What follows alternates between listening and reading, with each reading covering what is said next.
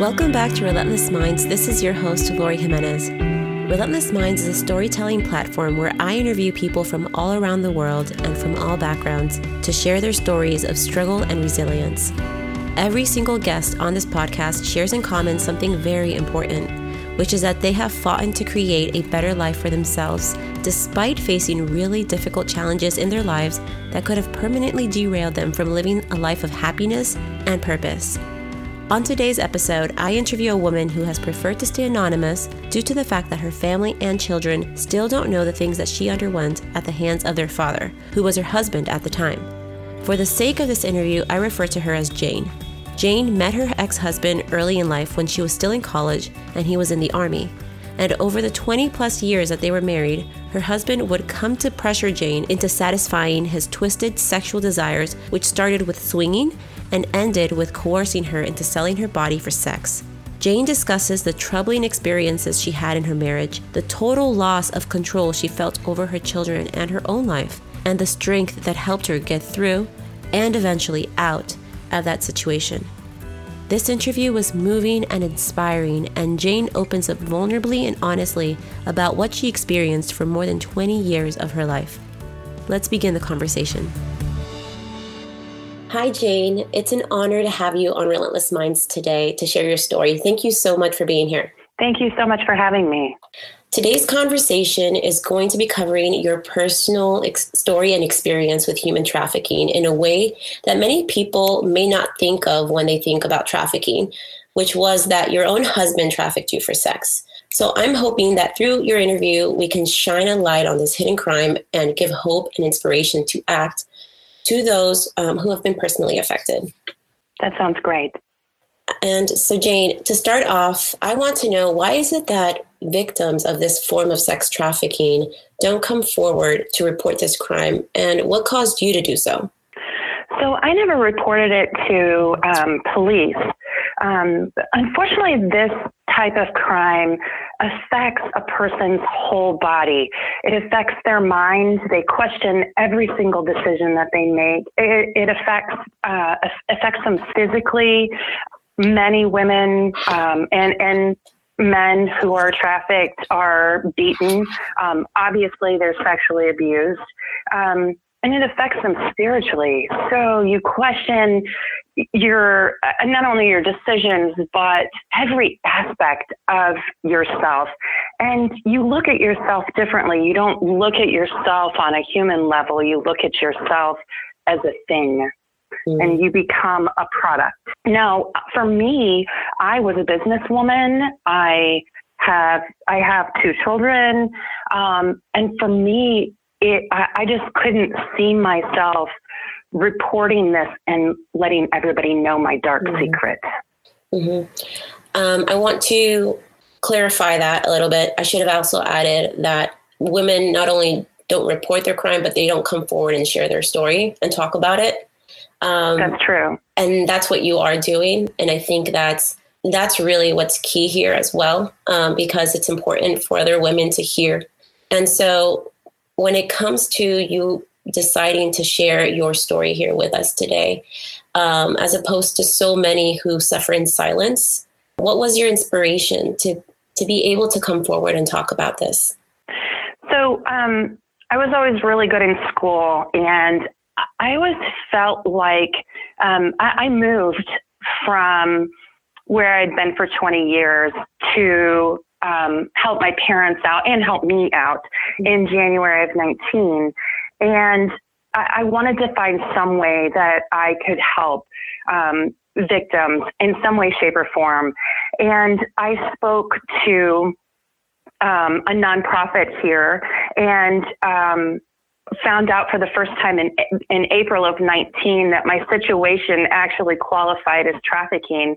And I said, you know what? I, I think I need to talk about this. Mm-hmm. Um, I've been super fortunate to have an amazing therapist and um, I, I always felt like talking to her made things better.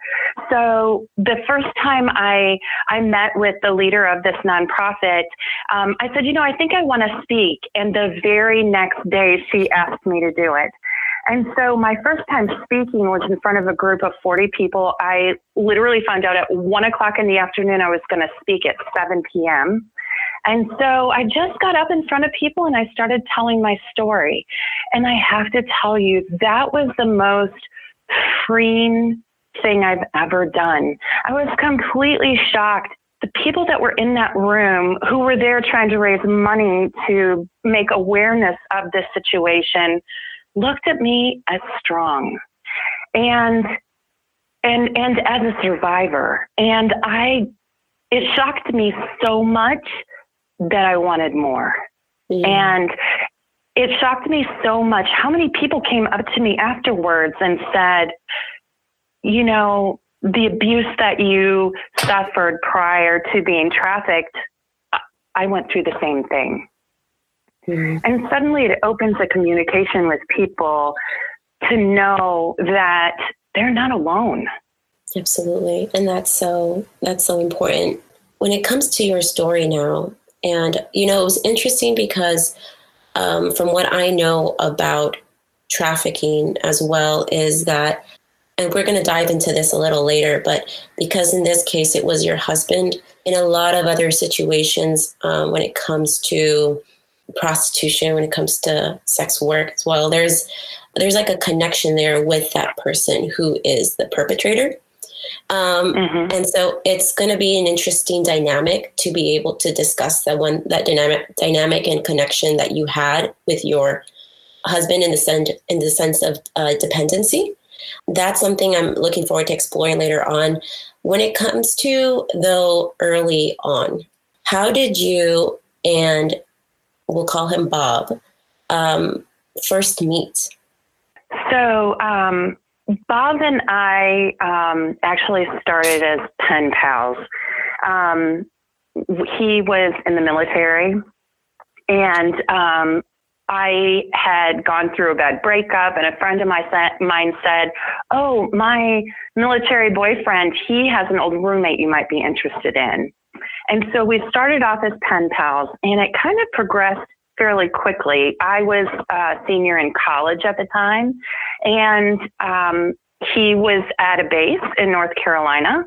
And I um, met him, and when I graduated from college, I just decided I was going to move in with him you know, there's certain aspects to this that that create like a perfect scenario, and and this was kind of our case in the sense that he was very domineering and controlling, and I looked at him as being very strong and um, knowing what he wanted in life, and that attracted me. Me, on the other hand, um, I was a little bit lost. I left um, a hometown, kind of where I was king of the hill, and went out into the big open world, and didn't. Nobody looked at me the same, and I and I kind of felt like I needed him like I had no one else, even though I had the support of my parents. And I was also very much a people pleaser. Whereas I am totally glass half full. He was very much glass half empty. And my goal when I met him was to make him happy. And so you were discussing your your childhood a little bit. You said you had really good parents, um, but that you were a bit of a people pleaser. Kind of thinking back, how was your upbringing? Uh, would you say that you were particularly vulnerable to you know manipulation to coercion early on? No not at all. Um, you know a lot of people when they think of uh, victims of sex trafficking they think oh they had to have been abused as a child. Mm-hmm. they had to have been yes. you know sexually assaulted. There had to have been some trauma in their life that affected them. And i really didn't. Um, I was really good in school. I went on, I have a four year degree in college. I was super active in sports. I was all state. I um, mm. I was on.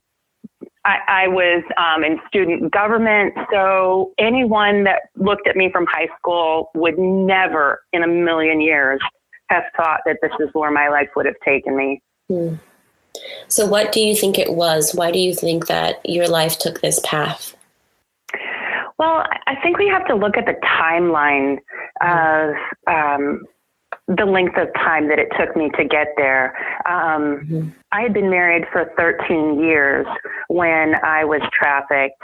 Um, and during that time frame, there was a lot of verbal abuse.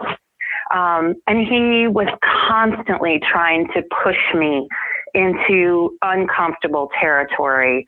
Um, he it took him a year to talk me into swinging, and I was never comfortable with it. I was brought up Catholic, so it absolutely went against everything I was ever taught. Um, he was constantly trying to change my morality um, in the sense that we'd we'd go out and we'd swing, and I would come home and I'd feel horrible guilt. And he would be like, You shouldn't feel guilty. I was there with you. You know, this is something we're doing together. It's a good thing. So he, he was constantly trying to change that. He would um, get mad at me, which was often over anything.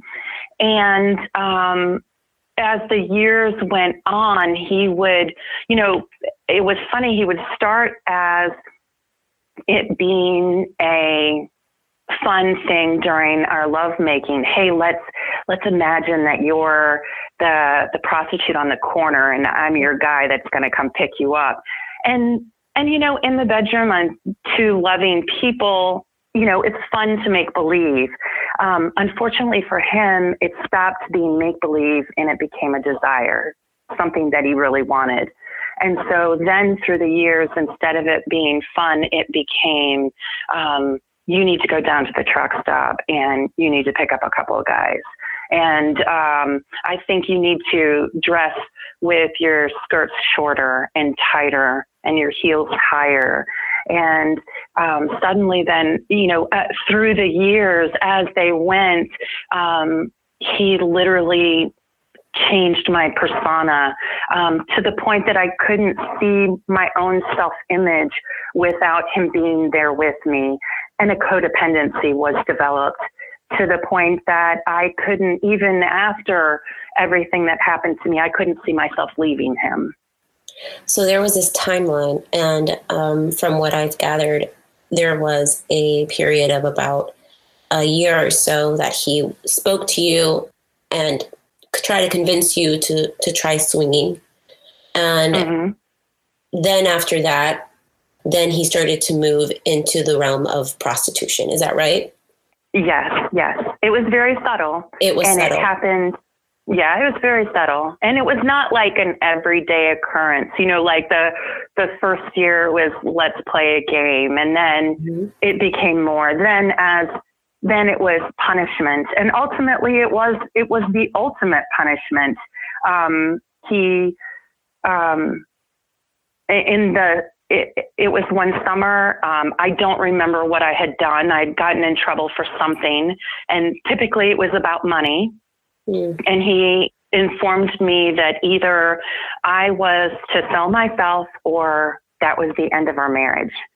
And we had two children and I, I was terrified. I couldn't in my mind see how I could survive without his income. My parents were wonder are wonderful. They're they were super supportive and I knew that they were there in the background, but I was so embarrassed and so mortified to be in this situation. I knew that or in my mind that I couldn't go to them and ask for help.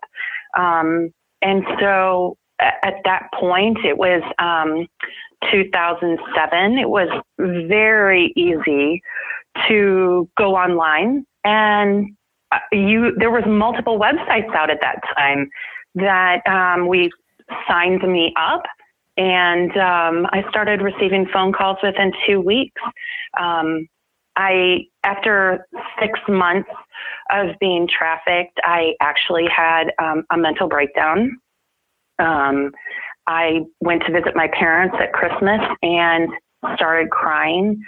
And that was the end for me. I cried for eight hours and I knew that I couldn't go any further. But about a month afterwards, um, he actually admitted that the reason that he wanted me to do this was because it was punishment for the money. I wasn't the greatest at money, and, and it was punishment for how good I was with money in our marriage. Do you think he was being sincere and that that was the reason that it was punishment? Or do you think that he had some other motive? You know, um, I think in his mind, that's exactly that. That was what he thought. But mm. for someone to do this, there's there's a sexual devi- deviancy involved, and you know, from the time he got me to start swinging, um, he was huge into watching porn, and he he basically tried to make me into his own personal porn star. Um, I think that uh, that was a huge aspect of it. Um, and what sort of things was was he doing in that time when he tried to make you into like a porn star? Uh, again, it was kind of a subtle thing. It was um, during uh, during our time in the bedroom. It would he would be directing me as to here, do this, do that, try this, try that. Um, we visited um, multiple you know sex shops and bought toys and and there was there was this constant movement of try more try more try this try that here stand in front of the doorway and in in in our front yard and be naked and um as far as the swinging was concerned, it started off with couples and then it moved into one man and then two men. Um, there was this constant push to try more, do more, be more. Um, he was never satisfied with how I looked. Um, wear more makeup, wear less makeup. He would buy me like incredibly um, seductive and alluring clothes. There was a website at that time that was for men who wanted to show off their wives in provocative situations or pictures. He put me on there. Um, there was always more, more, more that he wanted, and there was nothing about me that he accepted. Um, until the point that I mean, we did we did videos, we did pictures, um, it just seemed like it was never ending. Um, the desire for more that he wanted as far as sex and um, as far as pushing that into porn was concerned. Hmm. During this time when you were going through this, how was this impacting you? How was it molding your behavior, your mindset? Because you had fought back, you know, it took a while for him to convince you to, to, to sway you into doing these things how was it that your mindset and your behavior adjusted to to be okay in a way with what was going on so i guess the first thing you have to understand is that human trafficking it, it involves three things um, and according to homeland security Human trafficking involves the use of force, fraud, or coercion to obtain some type of labor or commercial sex act. So for me, my form of um, trafficking falls under coercion. Mm-hmm. Um, he used 10 years to talk me into this. So imagine going through 10 years of your life where you are told that basically you're useless unless you do this. Um, you're, he would come home from work and it was constant. Um, the slightest thing would make him angry. We'd be watching di- uh, television at dinner, and one of the kids would get up and and they would stand in front of the TV to talk to me or him, and he would go berserk. How dare you stand in front of the TV when I'm trying to watch a TV show. Um, and he, he never uh, beat any of us, but his words were more harmful than any fist I think could ever have been. Um, Absolutely. And it went, it went on year after year after year to the point that it, my mind, my emotions were so beaten down that I could speak of self worth, but the words were meaningless. I had none mm-hmm. where he was concerned. Um, and the and and then that that desire to try to fix it, to try to make him better. You you can't fix another person. They mm. have to want to be fixed themselves. And he never saw what he was doing as a problem or something that was wrong. And so after 10 years, when he said, I want a divorce, you have to do this, it was just one more thing for me to give into. What was that pivotal moment in your life that caused you to enter into prostitution? Um, you know, when I gave up and just said, okay, fine, let's just do this. I think at that point, it had been a ball that was rolling to this goal for so long. You know, it was just something that I had already, I guess, in my mind accepted that would be inevitable. He would make me call him on a phone and leave the phone on the entire time I was with someone.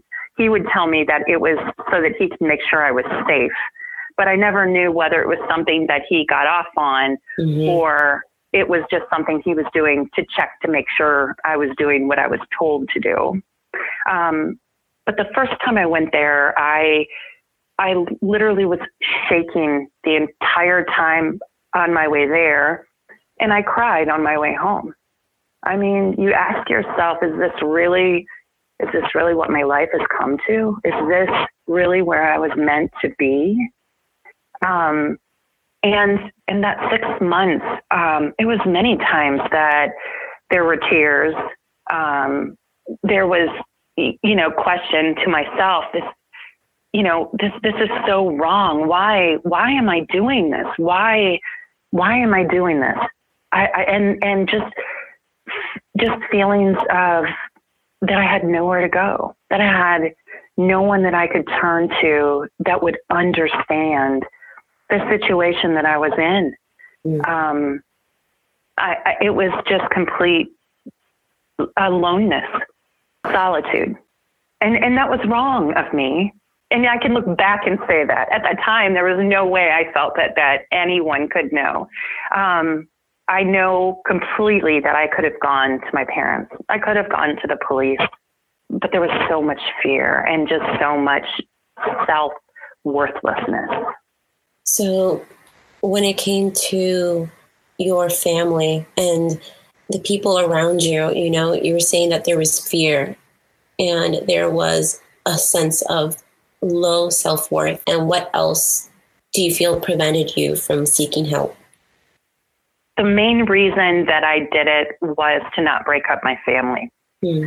And my feelings of motherhood, um, I I found out um, many, many, many years later. I went to um, I, uh, I was speaking, and there was a gentleman there who um, was also speaking. He he was talking um, about the fact that uh, 99% of the women that were trafficked are into some sort of substance abuse, alcohol, drugs.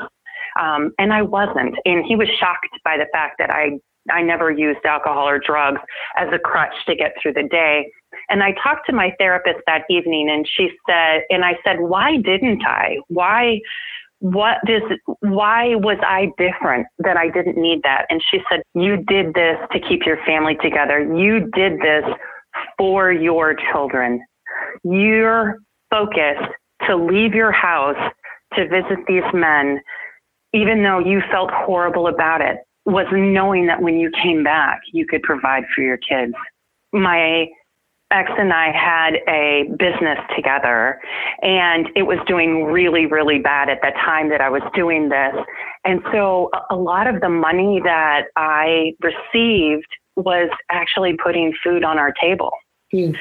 And so my focus wholeheartedly was making sure that my children were taken care of.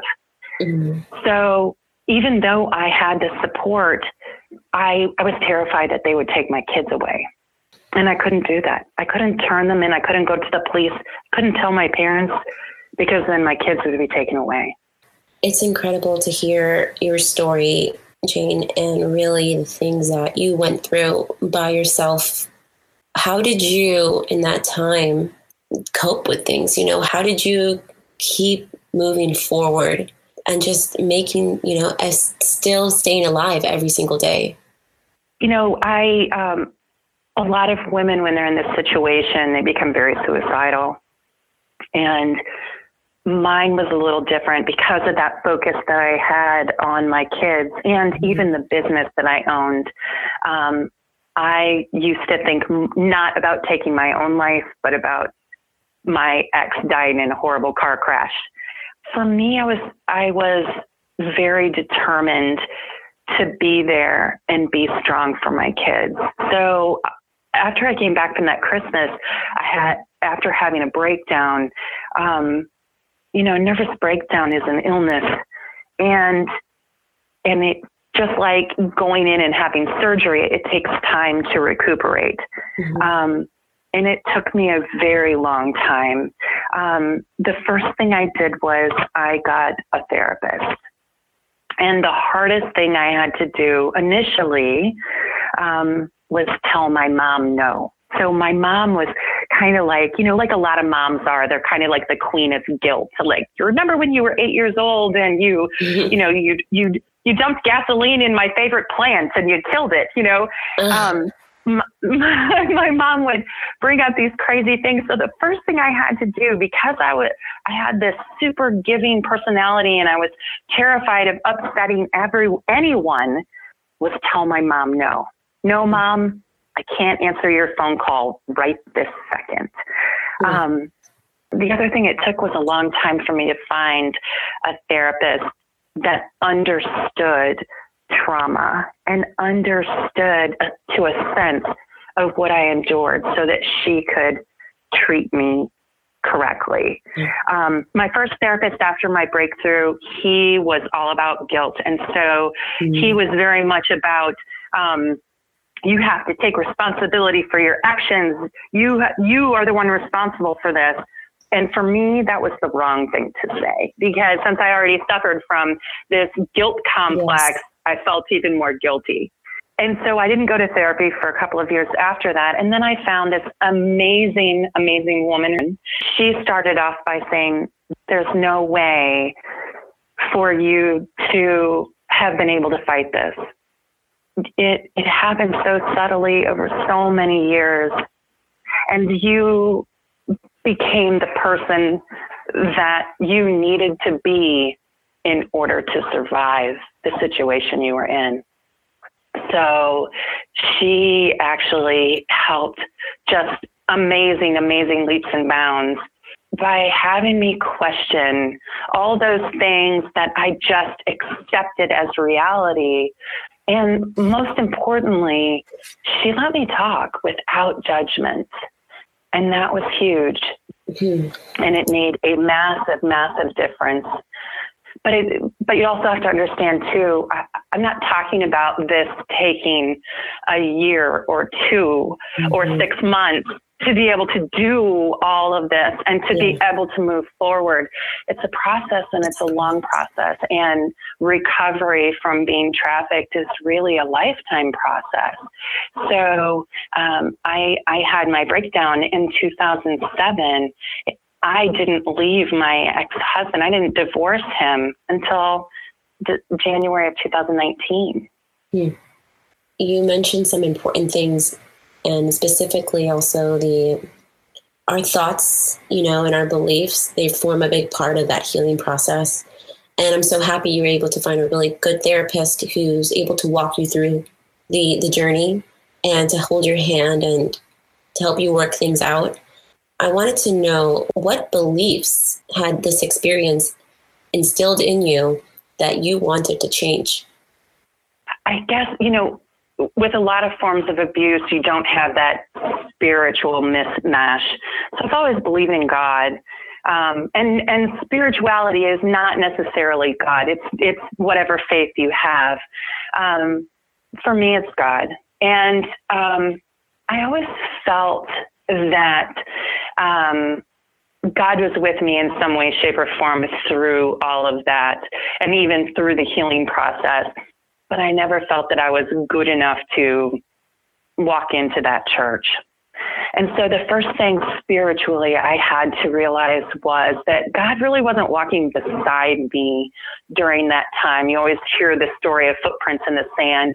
He and he wasn't carrying me through that time because I think um, had he been and had I believed that I it, it things would have ended a lot faster. So in my mind, mm. um, I really think that God gave me he was a blanket that was wrapped around me while I was walking through this time, and he was there holding me. Giving me comfort, and he was letting me know that when I was ready, he was with me. Uh, and so um, for me, it took a long time, not until I really started, until I moved, that I started praying again. And I was able to talk to him in a way that empowered me. The other thing I did, um, the, another thing that I did to heal my spirit was when I moved, which is something I should have done long before, is I surrounded myself with positive people and strong women. I have a, a, group that I meet with once a month, and they empower me. Um, and whether someone gets that through a church group or even an older neighbor down the road, em- empower yourself by being with people who are positive in this world because there's there's tons of negatives and they'll never go yes. away. You need someone that's always going to give you hope. And as far as uh, physically, I gained 110 pounds through my time. So maybe my addiction, you know, there's there's always addictions that happen through this, but maybe my addiction wasn't um, drugs and alcohol; it was food. Um, and so I knew that um, that healing had to take place in losing weight and regaining my health. Mm. Um, and so I was really, really fortunate to. Um, I I don't have a lot of money, but I said there's there's a couple things that I have to do. I have to take care of myself, and so I got myself a trainer, and um, again another super strong person who um, who has helped me. And her form of training is not only physical, but when I get there every day, she says, What are you feeling like today? Do you need yoga? Do you need weights? Mm, love that. Do you need to talk? Do you need to talk? Um, um, I've had one training session where I got there and and I and she said, So what do you feel like today? And I said, I think I need to cry. She's like, That's okay. You can cry. So we, we did yin yoga and I literally cried for an entire hour and she prayed over me for the entire hour. And mm. it took me about a week to feel better, but it after that week it was like, oh, the world just opened up to me. It was amazing. That's so great. Um, I'm so happy that you have followed these steps to, in your healing process because all of these all of these actions are so crucial you know in healing and in recovery and you're taking care of your spiritual and your emotional and the community feel and your physical components in life. And i wanted to make sure i didn't pass over this important part in your journey.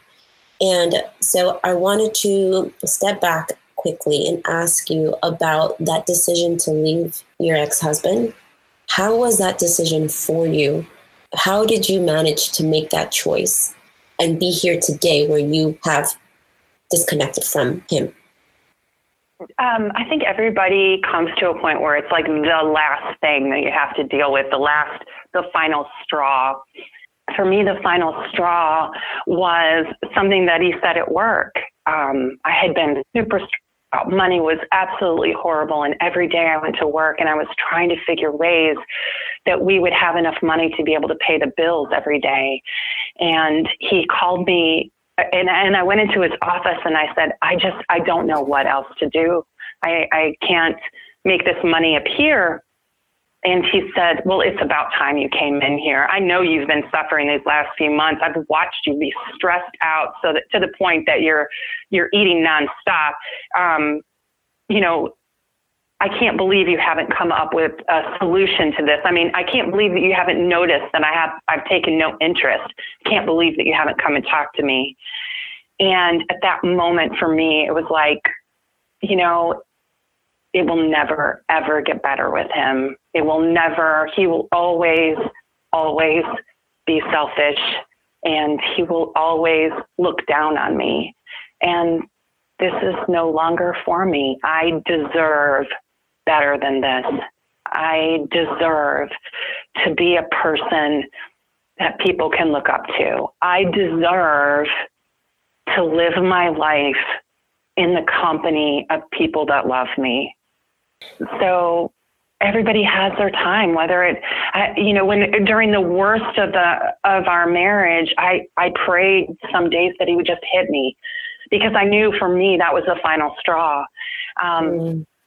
but it you know when you reach that moment and everybody has to reach that moment on their own just know that take that step the baby step and keep moving towards the direction that you know is the right thing you know for you is the right thing, um, like I did. And my life has been nothing but it, it, my my life is not perfect. Nobody's is, and I have my struggles. And I some days I go back to that dark time, and I have to remind myself of the good that I have now. Um, but just know it, it does get better.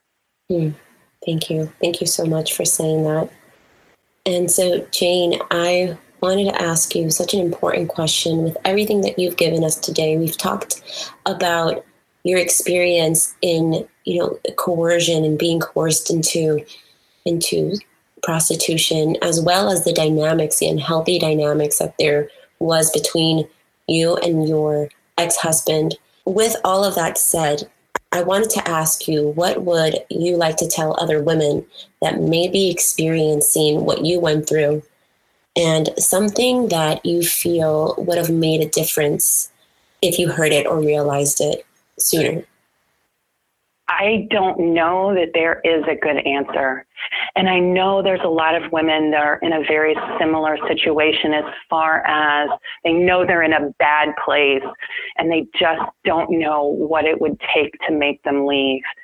But the most important thing, I think, that kept me going, especially throughout my years of um, of recovery. If I could impart on people, it's the knowledge that that you're worth it. You are worth getting up every morning and knowing in your heart today is going to be a good day. You are worth knowing that you're important and for people that have suffered their human trafficking, um, you would be amazed at how many people do not look down on you. They look up to you. You're a survivor. Um, and I didn't understand that for a very, very long time. And guess what? The person that is trafficking you, and this was an absolute shock to me, um, is not a good person. Hmm is not a person that you want to surround yourself with, is not a person that you want to look up to. They may tell you that they love you. No one that loves you would ever harm you like that.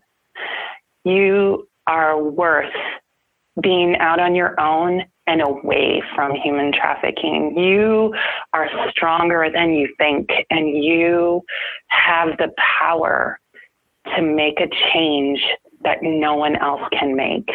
Thank you so much for saying those final words.